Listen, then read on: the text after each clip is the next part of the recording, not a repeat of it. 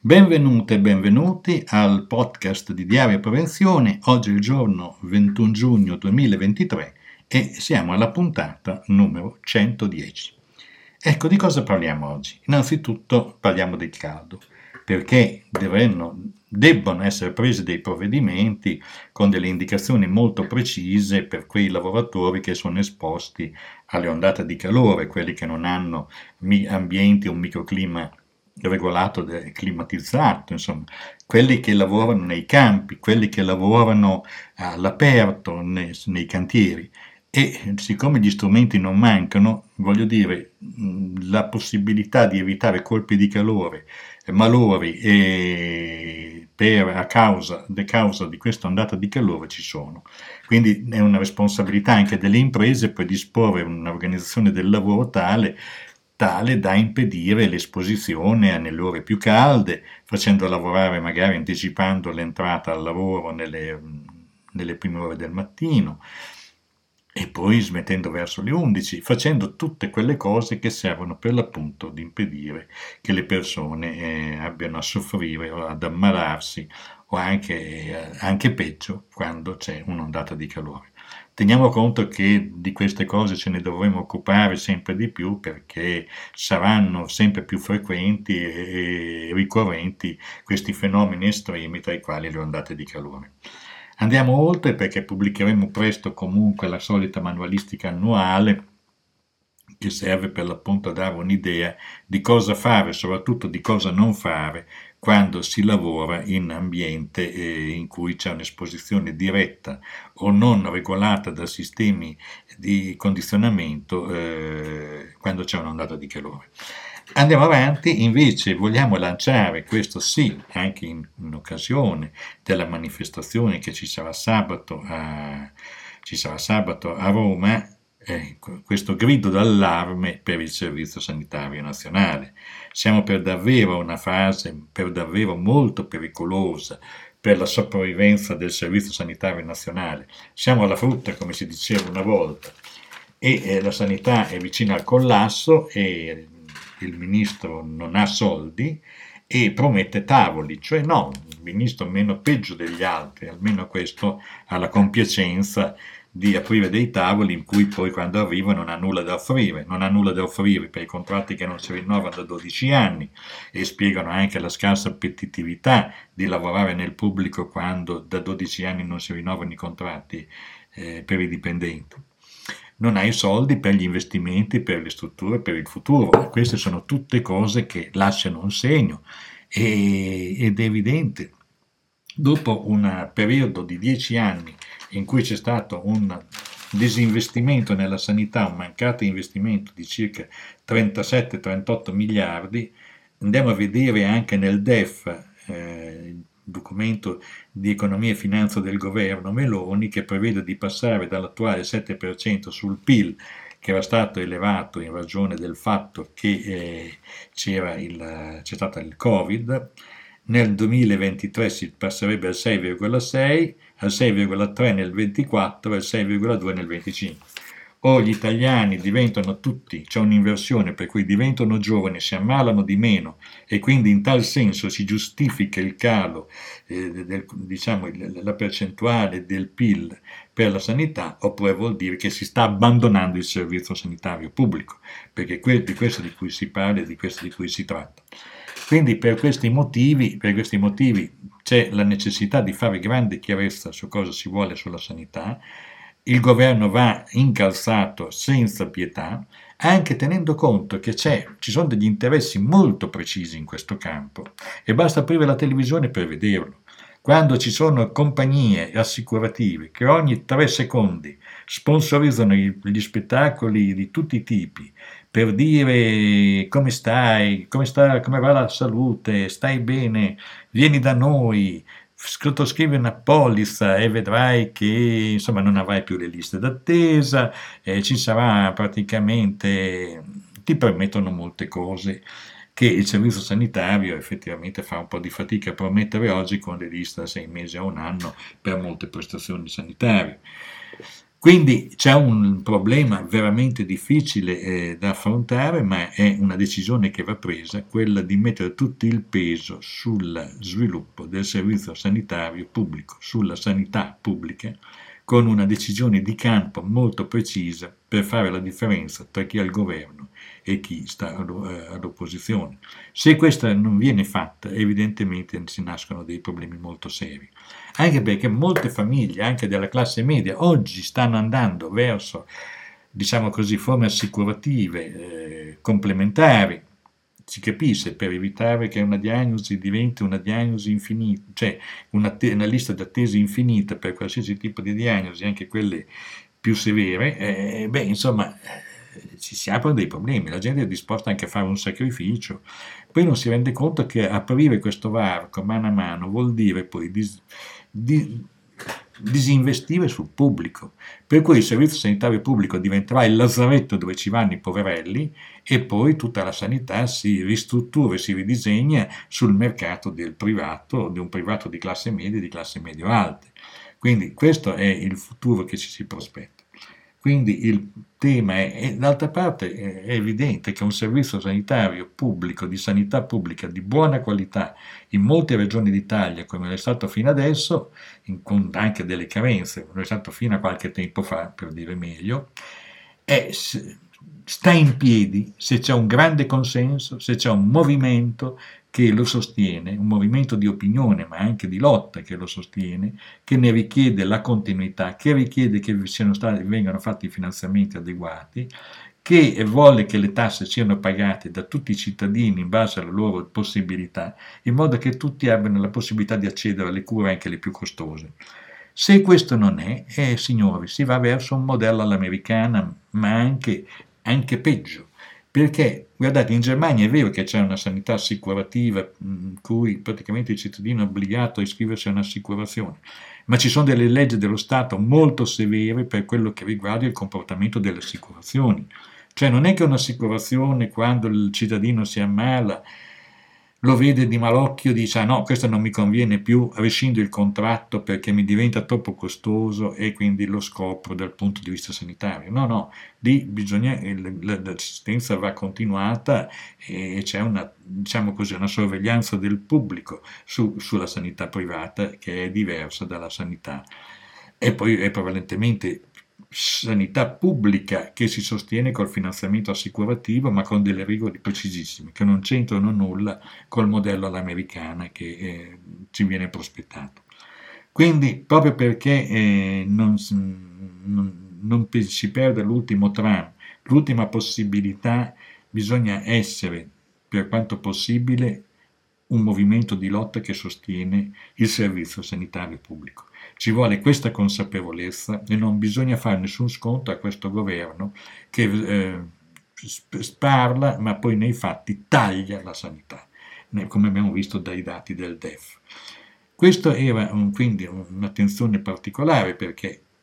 è evidente che eh, non è che ci vuole molto tempo per una struttura per declinare e, e, e, anche andare al collasso. Anzi, probabilmente in molti casi ci siamo già ed è anche tardi. Quindi dare l'allarme non è un'operazione strumentale, è una necessità eh, di civiltà per il nostro paese. Dare l'allarme anche poi chi vorrebbe spezzettare con l'autonomia differenziata il paese in 19 aree diverse, con prestazioni diverse, con un mondo che diventa veramente difficile poi riconoscere come un servizio sanitario nazionale, cioè con una struttura sem- sparcellizzata, frantumata, che diventerebbe una lamecchia di leopardo, eccellenze e situazioni da lazzaretto dei poveretti della Salpetreria.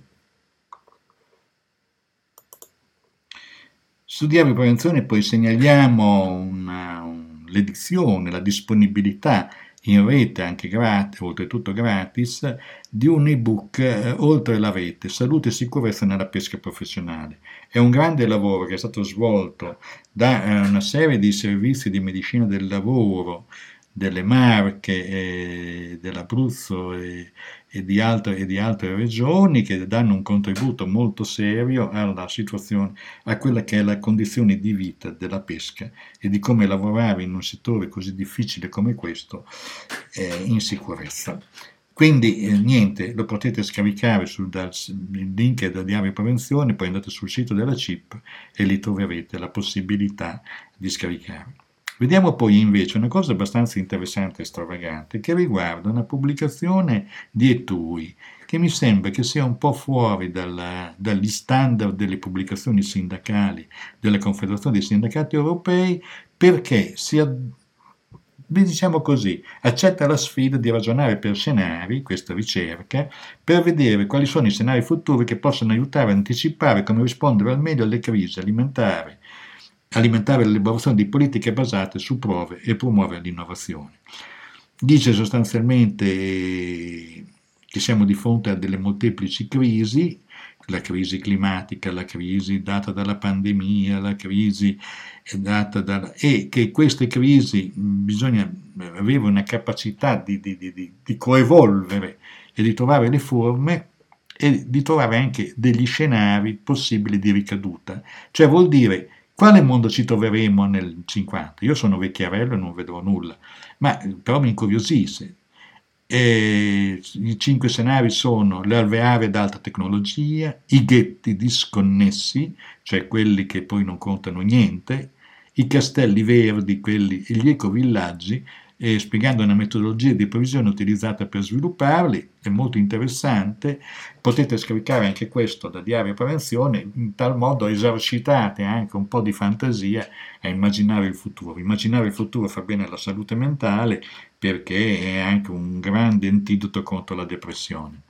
Eh, mh, una cosa positiva, un voto al Parlamento europeo sulla legge sull'intelligenza artificiale, i legislatori hanno scelto di proteggere le persone dai danni eh, dei sistemi di intelligenza artificiale. Qui c'è una casistica enorme perché l'intelligenza artificiale si beve di quello che c'è in rete, poi eh, le, le reti neurali, gli algoritmi che in qualche modo mettono assieme queste informazioni bevute, scavate dalla, dalla, rete, possono diventare anche degli amplificatori straordinari di luoghi comuni di stupidaggini, perché non è che vi sia una sensibilità di scelta della, dell'intelligenza artificiale. L'intelligenza artificiale usa quello che già c'è nel bene e nel male. Se c'è nella rete molta sozzeria, è evidente che ne viene fuori una sozzeria moltiplicata.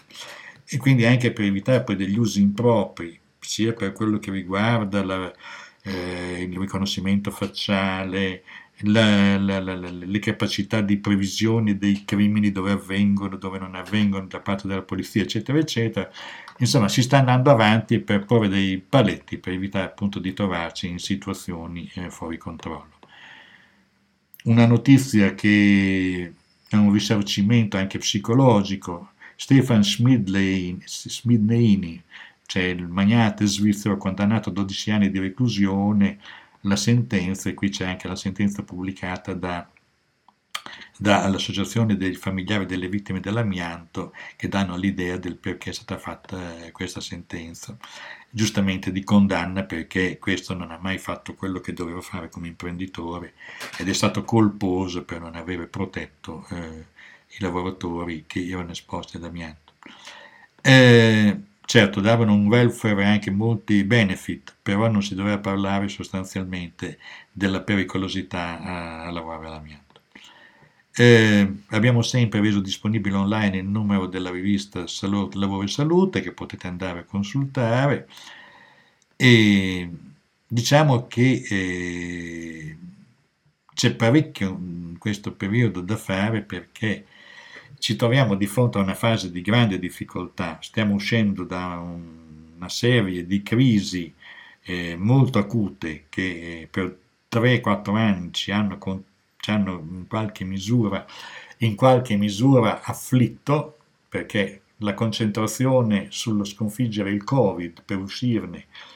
in piedi è stata una concentrazione, una compressione degli stili di vita di milioni di persone, anche di deprivazioni, di relazioni. E questa è stata una delle grandi, delle, poi è stato adesso si prospetta con la crisi climatica una instabilità psicologica per quello che riguarda le persone che si sono viste inondate, pensiamo in Romagna, e non si sentono più tranquille neanche a rientrare nelle loro case, perché se fino a che non verranno modificati e resi adeguati i bacini idrografici rispetto agli eventi estremi che derivano dal, eh, dalla crisi climatica, anche per qualsiasi cittadino diventa difficile riconoscersi nella casa in cui ha, visto, ha dovuto scappare di fretta per non rimanere travolto dalle acque. Quindi siamo di fronte comunque a situazioni di grande incertezza e di grande instabilità. Quindi il problema di avere una stella polare a cui fare riferimento, quella cioè di un welfare eh, di una situazione di eh, copertura per evitare, cioè, del, per, per governare le grandi paure, perché uno dei problemi veri che poi paralizzano le persone rispetto alle decisioni da prendere, rispetto alla partecipazione attiva, sono le paure di eventi sconosciuti, sono le paure di quello che non si riesce a governare. E, questa esperienza di non riuscire a governare un processo è stata vissuta in questa regione da diverse decine di migliaia di persone che si sono visti portare via tutto da, una, da un'alluvione, da quando sono scesi eh, 360-400 litri d'acqua per metro quadro, beh signori, è evidente che le persone eh, si sono impaurite. Come dire, eh, siamo in questa situazione di eh, particolare attenzione, noi continueremo con Diario Prevenzione a seguire con molta attenzione tutti gli eventi che,